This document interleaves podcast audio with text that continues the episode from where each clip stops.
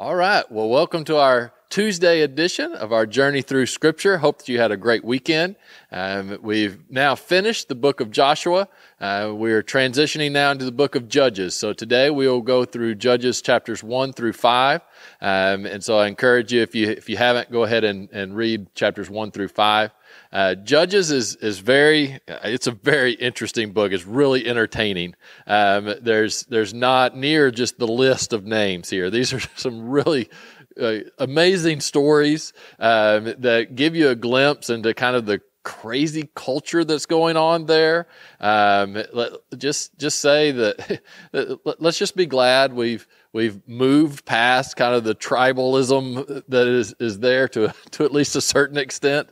Um, there's some just amazing stories uh, that we're going to see. Uh, the first few chapters, um, really chapters one through three. Um, uh, or the first part of chapters one through three are basically a uh, an introduction that repeats some of the things that you find at the end of the book of Joshua. So you may kind of scratch your head when you get to chapter 2, verse 7, and it says the death of Joshua. You're like, wait, I thought we just talked about that at the end of uh, Joshua. Um, well, he he did die, but this is kind of a an introduction and a transition. So uh, going from Joshua, so they're kind of restating it. Uh, kind of think of it as the the recap that you always skip on Netflix, right? That you because you're binging, you're like, I just watched that, so I don't need to watch the recap. Um, but that's what it's doing. It's basically a recap uh, of what uh, has happened in, in Joshua. So, uh, chapter one, uh, you know, kind of is is finishing up the the conquest of Canaan. It does uh, introduce a uh, they they uh, took a king Adonai Bezek, um, and and uh, this guy had cut off the thumbs and big toes, um, and of seventy kings, and used them as scraps under his table. And he says, As I have done, so God has repaid me. then they brought him to Jerusalem and he died. Uh, that's an interesting, interesting way of going about things to uh, cut off the thumbs and the big toes of the kings that you have defeated. So that was that was the king. He had defeated seventy other kings, but now uh, he has been uh, defeated. Um, and it goes on, it talks a little bit about Caleb. We see Caleb again. Remember, uh, we talked about how Caleb was given Hebron. Uh, we see we see him uh, here as well. Um, the the there's in chapter 27 of verse one of chapter one, uh, just reiterates again that this was an incomplete conquest of the land says, however, Manasseh did not drive out the inhabitants of Beth Shean and its villages, um, the and other uh, inhabitants and its villages, for the Canaanites were determined to dwell in that land. And it came to pass when Israel was strong, they put the Canaanites under tribute, but did not completely drive them out. Nor did Ephraim drive, drive them out, nor did Zebulun, nor did Asher. Uh, nor did Naphtali. Nor uh, so all of these, uh, so many of these tribes did not do what God had commanded them to do. They were content uh, to to live with the people there, and unfortunately, that's going to to lead to uh, some some very very tough years ahead. Chapter two kind of gives a voice to that Israel's uh, disobedience. It says, uh, "I will never." Uh, you you swore to your fathers and said, "I will never break my covenant with you, and you shall make no covenant with the inhabitants of this land. You shall tear down their altars, but you have not obeyed my voice. Why have you done this? Therefore, I also said, I will not drive them out before you, but they shall be thorns in your side, and their God shall be a snare to you." So it was when the angel of the Lord spoke these words to the children of Israel and the people lifted up their voices and they wept. Um, that Joshua was telling them that that that was going to was going to happen, and they were you know saying no, of course we won't do that.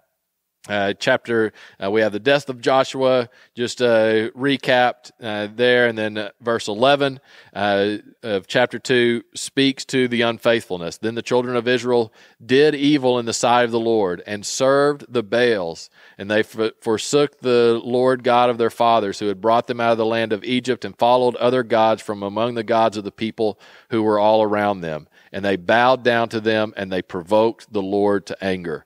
So they actually start that that's the, the problem here is they start to worship other gods. It doesn't mean that they completely turn their back on God. It was just like, okay, he's he's one that did a lot of good for us to get us to this place, but now, eh, these other gods kind of look look look more fun. Maybe they look more entertaining. Uh, maybe maybe they'll give me the answer that I want, right? And and it it is so so important to make sure we apply this to, to our human tendency today. This is not just a problem of the people of Israel. This is a problem for Christians, for uh, uh, all around the world, that we we will say that we believe in God and that we will commit to Him, but then kind of the world's way of doing things starts to look attractive, and and if we're careful, we, we start to follow that instead of God. And we are in a tough place. That's why God wanted the people of Israel to get out all of those influences, right? But that's, that's not reality. That's not how life works. There's no way you're going to be able to get rid of all of ungodly influences in your life. It's just impossible. Right? There's times that I, I think, you know, it would be nice just to be able to raise my children in a bubble right? That they, that they wouldn't know any of the problems, any of the evil that is out there. But guess what? If you do that, you can't keep them in that bubble until they're 90, right? Eventually they get out of the bubble and you have to learn how to live in this world that is trying to pull us away uh, from the principles of God. Um, and, and there is a tendency, our human tendency is to start kind of moving that direction. And that's why we have to, as Joshua said, choose this day who you will serve. Well, that's, that's a choice that we make every day. Who are you going to serve today? Uh, the, the people of Israel many times uh, continued to, to choose to follow other gods and not the one true God. But it says in verse 16, it says, Nevertheless, even though they worship these other gods, the Lord raised up judges who delivered them out of the hands of those who plundered them. Yet they would not listen to their judges, but they played the harlot with other gods and bowed down to them. Whew, played the harlot to other gods. That's pretty, pretty strong uh, uh, language.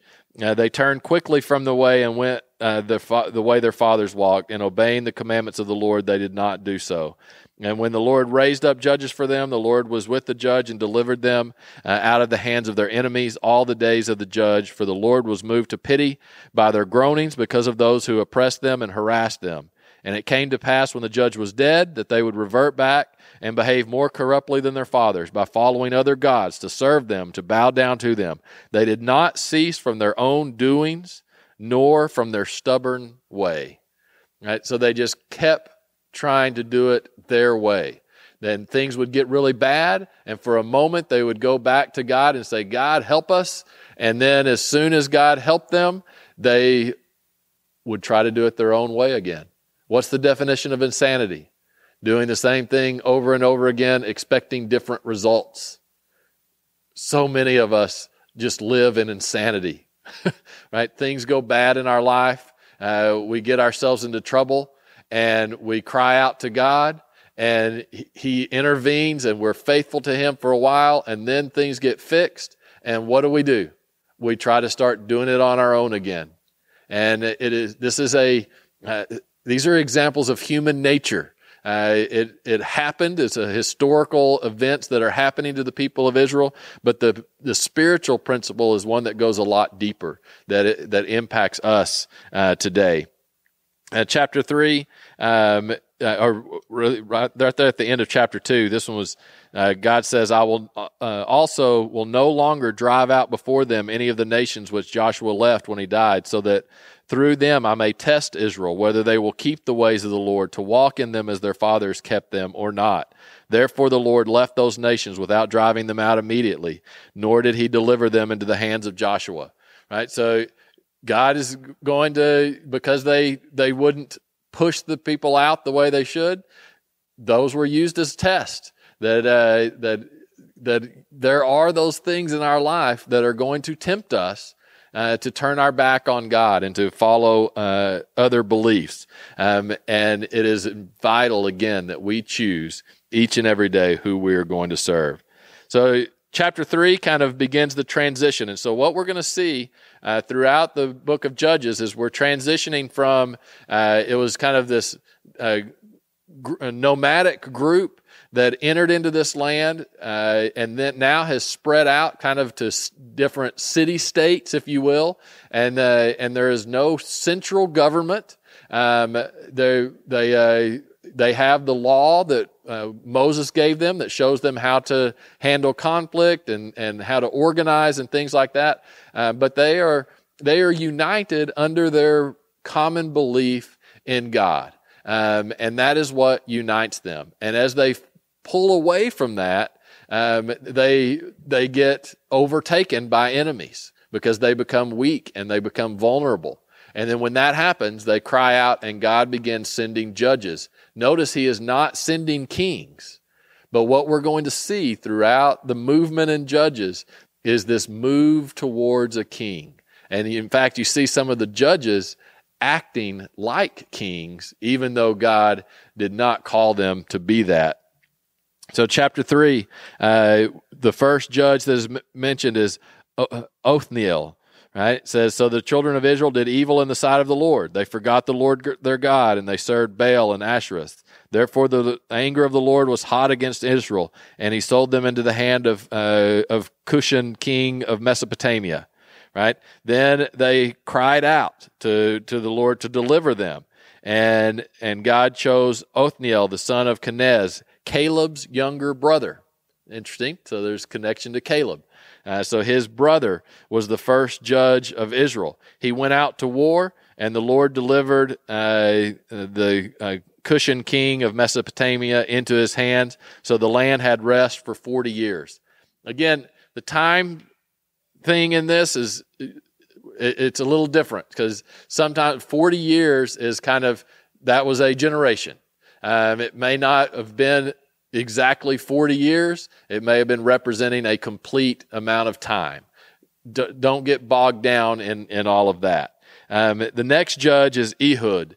Uh, Ehud is probably one of my favorite judges. Um, he uh, comes about whenever uh, Eglon, the king of Moab, has come against Israel and has taken uh, Israel. Um, and they were they were under the rule of the king of Moab for 18 years. Um, and then the the Lord decided, okay, I, I, will will answer their request and send Ehud um, to to handle it. Um, so Ehud uh, goes and is going to meet with Eglon, the king. Um, I love how in verse 17 he, he brings a double edged sword and he puts it kind of on the inside of his right leg. Um, and uh, it says, Now Eglon was a very fat man. I love I love how scripture says that, which is actually saying a lot because someone who was fat in that day and age, basically that was the height of laziness and opulence, um, and basically that you didn't you didn't do anything, right? Because I mean, if, if you wanted to exist back in that time, you had to work. It was active. You had to walk. All of those things that we don't have to do now, right? Well, you did back then. And so if you were fat, that meant that you were about as selfish uh, as, as it came. And that's who this king was, this Eglon, who has now ruled over some of the uh, uh, area in Israel for 18 years. So uh, Ehud says, uh, after the meeting uh, is over, he says, I have a secret message for you. It's a message from God. Well, Eglon, he he likes that. He thinks, oh, this will this will be good. I'm sure uh, he had quite an ego. So it, uh, so Ehud came to him. Now he was sitting on upstairs in his cool private chamber. Right, just the, the imagery of this shows uh, who Eglon is. And uh, Ehud reached his left hand, took the dagger from his right thigh, thrust it into Eglon's belly. Even the hilt went in after the blade, and the fat closed over the blade, for he did not draw the dagger out of his belly. Um, and I mean, just I mean, wow, you know what a what a vivid story. Um, and then the, it, it, continues, and I, I, love this verse twenty four. When he had gone out, Eglon's servants came to him, and to their surprise, the doors of the upper room were locked. So they said he's probably attending to his needs in the cool chamber. Uh, in other words, he's going to the restroom. He's a fat guy. He eats a lot. He needs to be in the restroom along. He's uh, reading the paper, doing a crossword puzzle. Right? They say, so they waited till they were embarrassed. that awkward time's like, um, is something wrong? And, and then you're like drawing straws. Who's going to go check on him? Right? And uh, they did. Of course, he's dead. Uh, and Ehud, by this time, has uh, this was all part of the plan. He's mobilized the army, and they uh, defeat the Moabites. Then you have uh, Shamgar. Uh, we don't know much about Shamgar, but he killed 600 men of the Philistines with an ox goad, and he delivered Israel. then we get to a very interesting judge, in my opinion, Deborah. Uh, it says, When Ehud was dead, the children of Israel again did evil in the sight of the Lord. Um, so the Lord sold them to the hand of uh, Jabin, king of Canaan. Uh, and his commander was Sisera. So, and then verse 4 says, Now Deborah, a prophetess, the wife of Lapidoth, was judging in Israel at this time. This is very interesting that Deborah was a judge um, and a prophetess, that God was using her. Um, God would normally use uh, a man to be a judge. That was the normal thing in that culture. Uh, but when there was no man to do the job, he's going to get the best person, right? So he gets Deborah. And Deborah is judging for God. Um, and they come and, and say, It's time for us. Uh, please deliver us. Uh, uh, you know, get, get the army together. Well, uh, they uh, bring in a guy, um, and he uh, Barak says to uh, Deborah says, "If you will go with me, then I will go. But if you will not go with me, I will not go."